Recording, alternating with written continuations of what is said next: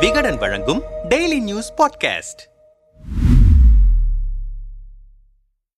டெல்லிக்கும் எடப்பாடிக்கும் நான் யார் என காட்டுகிறேன்? சீனியர்களிடம் சீரிய பன்னீர். கர்நாடக சட்டமன்ற தேர்தலில் போட்டியிடுவது குறித்து முடிவெடுக்கவிருப்பதால் அதிமுகவின் சட்ட விதிகளில் திருத்தங்கள் கொண்டு வந்ததை தேர்தல் ஆணையம் அங்கீகரிக்க உத்தரவிட வேண்டும் என டெல்லி உயர்நீதிமன்றத்தில் வழக்கு தொடர்ந்தார் அதிமுகவின் பொதுச் செயலாளர் எடப்பாடி பழனிசாமி. இந்த வழக்கு நேற்று நீதிபதி புருஷந்திரகுமார் கௌரவ் அமர்வு முன்பு விசாரணைக்கு வந்தபோது தாங்கள் பதிலளிக்க பத்து நாட்கள் அவகாசம் கோரியிருக்கிறது இந்திய தேர்தல் ஆணையம். இந்த நிலையில் அதிமுக பொதுக்குழு தொடர்பாக சென்னை உயர்நீதிமன்றத்தில் நடைபெற்று வரும் மேல்முறையீட்டு மனு விசாரணையில் ஏப்ரல் ஏப்ரல் பதினாறாம் தேதி எடப்பாடி கூட்டவிருக்கும் செயற்குழுவுக்கு தடை விதிக்க உயர்நீதிமன்றம் மறுத்துவிட்டது.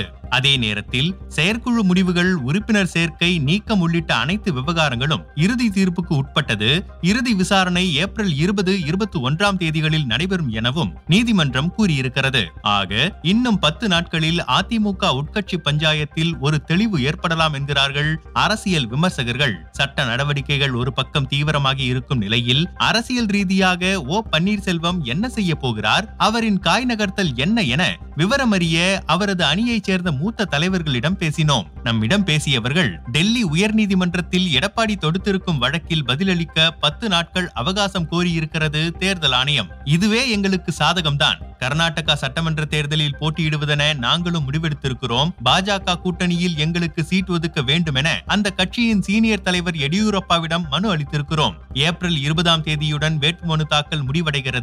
அதற்குள் எங்கள் அணியின் வேட்பாளர் அறிவிக்கப்பட்டு இரட்டை இலை சின்னத்தை எங்களுக்கே வழங்க கோரி தேர்தல் ஆணையத்திடம் முறையிடவிருக்கிறோம். இந்த சூழலில்தான் டெல்லி உயர்நீதிமன்றத்தில் உள்ள வழக்கில் பத்து நாட்கள் அவகாசம் கேட்டிருக்கிறது தேர்தல் ஆணையம். சென்னை உயர்நீதிமன்றத்தில் மேல்முறையீடு மனு விசாரணையில் இருப்பது இரட்டை இலைக்கு நாங்களும் உரிமை கோருவது உள்ளிட்ட விஷயங்களால் எடப்பாடிக்கு சாதகமான பதிலை தேர்தல் ஆணையம் வழங்க வாய்ப்பில்லை. எடப்பாடியை பொதுச் செயலாளராக தேர்தல் ஆணையம் அங்கீகரிக்காது என்பதே ஓபிஎஸ்இன் கணக்கு. ஏப்ரல் இருபத்தி நான்காம் தேதி திருச்சியில் நடைபெறும் முப்பெரும் விழாவை வெற்றிகரமாக நடத்துவதில்தான் தீவிரமாக இருக்கிறார் ஓபிஎஸ் ஜெயலலிதா மறைவிற்கு பிறகு இரண்டு முறை அவருக்கு டெல்லி பரிபூரண ஆதரவை அளித்தது. பிப்ரவரி இரண்டாயிரத்து பதினேழில் அவர் தர்மயுத்தம் தொடங்கிய போது அவருக்கு பின்னால் கணிசமான எம்எல்ஏக்கள் வருவார்கள் என டெல்லி எதிர்பார்த்தது. ஆனால் அதை செய்து காட்ட முடியவில்லை. ஜூன் இரண்டாயிரத்தி இருபத்தி இரண்டில் எடப்பாடியுடன் ஓபிஎஸ் நேரடியாக முட்டிக்கொண்ட பிறகு மாவட்ட செயலாளர்கள் கழக நிர்வாகிகள் எம்எல்ஏக்கள் ஓபிஎஸ் பின்னால் ஓரளவுக்காவது திரள்வார்கள் எனவும் டெல்லி எதிர்பார்த்தது. அதுவும் நடக்கவில்லை. இதன் காரணமாக அவர் மீதான டெல்லியின் மரியாதை பார்வை மங்க தொடங்கியது. சமீபத்தில் சென்னை வந்திருந்த பிரதமர் மோடி ஓபிஎஸ்ஸின் தாய் இறப்புக்கு கூட துக்கம் விசாரிக்கவில்லை. நமஸ்தே பன்னீர் என்று சொல்லிவிட்டு கிளம்பிவிட்டார். இதனால்தான் திருச்சி முப்பெரும் விழாவை பிரம்மாண்ட பிரம்மாண்டமாக நடத்திட வேண்டும் என்பதில் தீர்க்கமாக இருக்கிறார் ஓபிஎஸ் அமைப்பு ரீதியாக எண்பத்து மூன்று மாவட்ட செயலாளர்கள் எங்கள் அணியில் இருக்கிறார்கள். அவர்களிடம் தலா ஐநூறு பேரை அவரவர் மாவட்டத்திலிருந்து அழைத்து வரும் பொறுப்பு வழங்கப்பட்டிருக்கிறது. அதற்கான செலவுகளை அந்தந்த மாவட்ட செயலாளர்கள் தான் ஏற்க வேண்டும். இது போக சில சமூக அமைப்புகள் மூலமாகவும் ஆட்களை திரட்டி வரும் வேலைகள் தீவிரமடைந்திருக்கின்றன.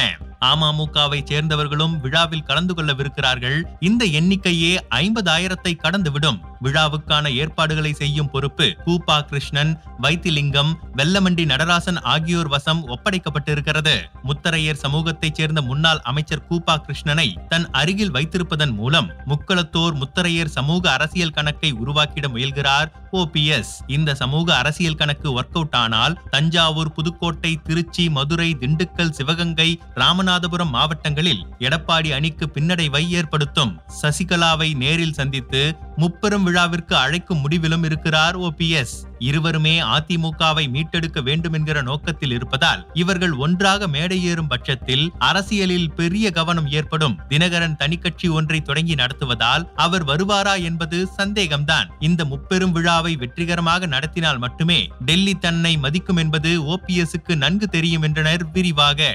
ஓபிஎஸ்ஸின் இந்த அரசியல் முன்னெடுப்புகளுக்கு திமுகவின் ஆசிர்வாதமும் இருக்கிறதாம். விழா வெற்றிகரமாக நடப்பதற்கு தேவையான சத்து மாத்திரைகள் வந்து இறங்குகின்றன என்கிறார்கள் பன்னீர் அணியின் திருச்சி மாவட்ட நிர்வாகிகள். திருச்சியில் நடந்த தன் அணியின் மாவட்ட செயலாளர்கள் கூட்டம் முடிந்த பிறகு டெல்லிக்கும் எடப்பாடிக்கும் நான் யார் என்பதை காட்டுகிறேன் என சீனியர் நிர்வாகிகளிடம் சவால் விட்டிருக்கிறார் பன்னீர்செல்வம். விழா சுமூகமாக நடக்க முதல் முறையாக தன் பர்சை திறந்து சில சாக்லேட்டுகளையும் எடுத்து சீனியர் நிர்வாகிகளிடம் கொடுத்திருக்கிறார். அதுவே பெரிய ஆச்சரியம்தான். பன்னீரின் அரசியல் பாதை தொடருமா முடிவுறுமா என்பதையெல்லாம் திருச்சி விழாவும் தேர்தல் ஆணையமும் விரைவில் தெளிவுபடுத்திவிடும்.